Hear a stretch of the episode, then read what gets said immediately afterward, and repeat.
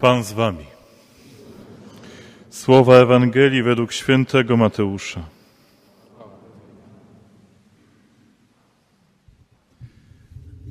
W owym czasie Jezus powiedział do swoich uczniów: Strzeżcie się, żebyście uczynków pobożnych nie wykonywali przed ludźmi, po to, aby was widzieli. Inaczej bowiem nie będziecie mieli nagrody u Ojca Waszego, który jest w niebie. Kiedy więc dajesz jałmużnę, nie trąb przed sobą, jak obłudnicy czynią w synagogach i na ulicach, aby ich ludzie chwalili. Zaprawdę powiadam wam, ci otrzymali już swoją nagrodę. Kiedy zaś ty dajesz jałmużnę, niech nie wie lewa twoja ręka, co czyni prawa, aby twoja jałmużna pozostała w ukryciu. A ojciec twój, który jest, który widzi w ukryciu, odda Tobie. Gdy się modlicie, nie bądźcie jako błudnicy. Oni to lubią w synagogach i na rogach ulic wystawać i modlić się, żeby się ludziom pokazać. Zaprawdę powiadam wam, otrzymali już swoją nagrodę. Ty zaś, gdy chcesz się modlić, wejdź do swej izdebki, zamknij drzwi i módl się do Ojca Twego, który jest w ukryciu a ojciec twój, który widzi w ukryciu, odda tobie. Kiedy pościcie, nie bądźcie posępni jako błudnicy. Przybierają oni wygląd ponury, aby pokazać ludziom, że poszczą. Zaprawdę, powiadam wam, już odebrali swoją nagrodę. Ty zaś, gdy pościsz, namaść sobie głowę i obmyj twarz, aby nie ludziom pokazać, że pościsz, ale Ojcu Twemu, który jest w ukryciu. A Ojciec Twój, który widzi w ukryciu, odda Tobie. Oto słowo Pańskie.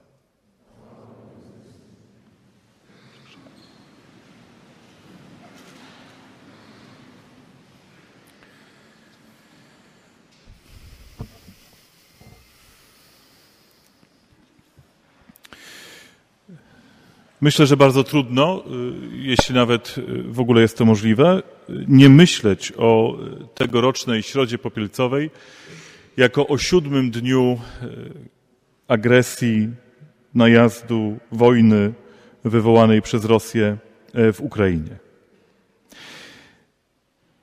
Kontekst porażający, sytuacja, która budzi w nas różnego rodzaju emocje pewnie złość i frustrację, pewnie niepokój, ale też budzi bardzo wiele y, dobra w sercach waszych i innych osób. A liturgia z uporem powraca do tego samego słowa, które słyszeliśmy rok temu zupełnie w innym kontekście i lata temu w jeszcze innych kontekstach, w innych okolicznościach. Podobno Mark Twain powiedział, że historia się nie powtarza, tylko się rymuje. I podobnie jest z liturgią. Mimo iż słyszymy jakieś słowo, które do nas wraca w takim cyklu rocznym, wraz ze zmianą pór roku, czy właśnie zmianą tych kolejnych okresów roku liturgicznego, e, to jednak nie jest to jakiś zamknięty krąg, który wciąż wraca do swojego początku, ale bardziej spirala, która wznosi się ku górze. Coraz bliżej jesteśmy Chrystusa, coraz wyżej się wznosimy dzięki Słowu, które słyszymy właśnie w różnych momentach naszego życia. Słowu, które się powtarza, Słowu, które nie zmienia swojej wartości, Słowu, które jest stałe, pomimo tych zmiennych okoliczności, w których żyjemy. Co nam mówi dzisiaj e, Słowo o modlitwie, poście i jałmużnie? Wydaje się, że tak jak za każdym razem, tak i teraz jest lekarstwem na to, co przeżywamy. Po pierwsze, modlitwa jest lekarstwem na niepokój. Nie dlatego, że można się schować u Pana Boga pod Jego skrzydłami, modląc się, nie myśleć o tym, co się dzieje e, chociażby za naszą granicą, czy już teraz też w naszym kraju, kiedy przyjmujemy e, ludzi prześladowanych przez wojnę. E, nie jest tak, że można się schować u Pana Boga i mieć e, poczucie bezpieczeństwa, i mieć zapewnione bezpieczeństwo, e, i mieć zapewniony, zapewnioną pomyślność. Tak nie jest, ponieważ wielu z tych naszych braci i sióstr, którzy cierpią to, co cierpią na Ukrainie. Wielu z tych, spośród których, na, na, na domy których spadają bomby, są o wiele bardziej święci niż ja czy wy. I oni są pewnie, pewnie niektórzy z nich są dużo bliżej Pana Boga niż my tutaj. A jednak, mimo iż są tak blisko Pana Boga, doświadczają takiego prześladowania, takiego cierpienia. Bo nie tak działa pokój, który przynosi Chrystus. Przypomnijmy sobie ten psalm, kiedy, który znamy świetnie. Gdybym przechodził przez ciemną dolinę, zła się nie ulęknę, bo Ty jesteś ze mną. Kiedyś z taką, takim gromem oczywistości y, to słowo mnie uderzyło i od tego czasu powtarzam je często. Wybaczcie, jeśli znowu się powtarzam dla kogoś z Was, ponieważ y, y, uderzyło mnie to, że w tym tekście nie jest powiedziane zła się nie ulęknę, bo Ty mnie wyprowadzisz z tej ciemnej doliny. Zła się nie ulęknę, bo zapalisz światło. Zła się nie ulęknę, bo ta ciemność mi nie zagraża. Nic z tych rzeczy. Zła się nie ulęknę, bo Ty jesteś ze mną. I pokój, który daje modlitwa, to jest lekarstwem na niepokój wobec okoliczności naszego życia, e, to jest pokój płynący z Bożej obecności.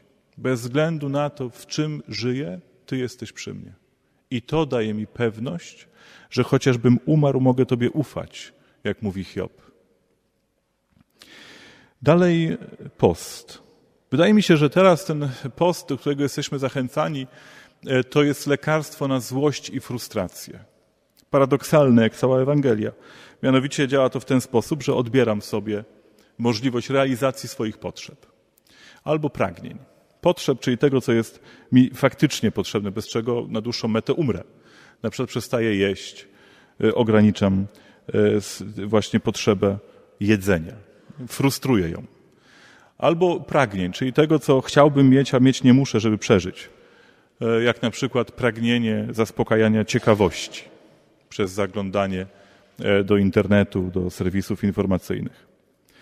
Frustruje tę potrzebę. Po co? No, po wiele różnych powodów, ale zasadniczy jest taki, żeby nauczyć się żyć nie w tym, co tymczasowe, ale w tym, co wieczne.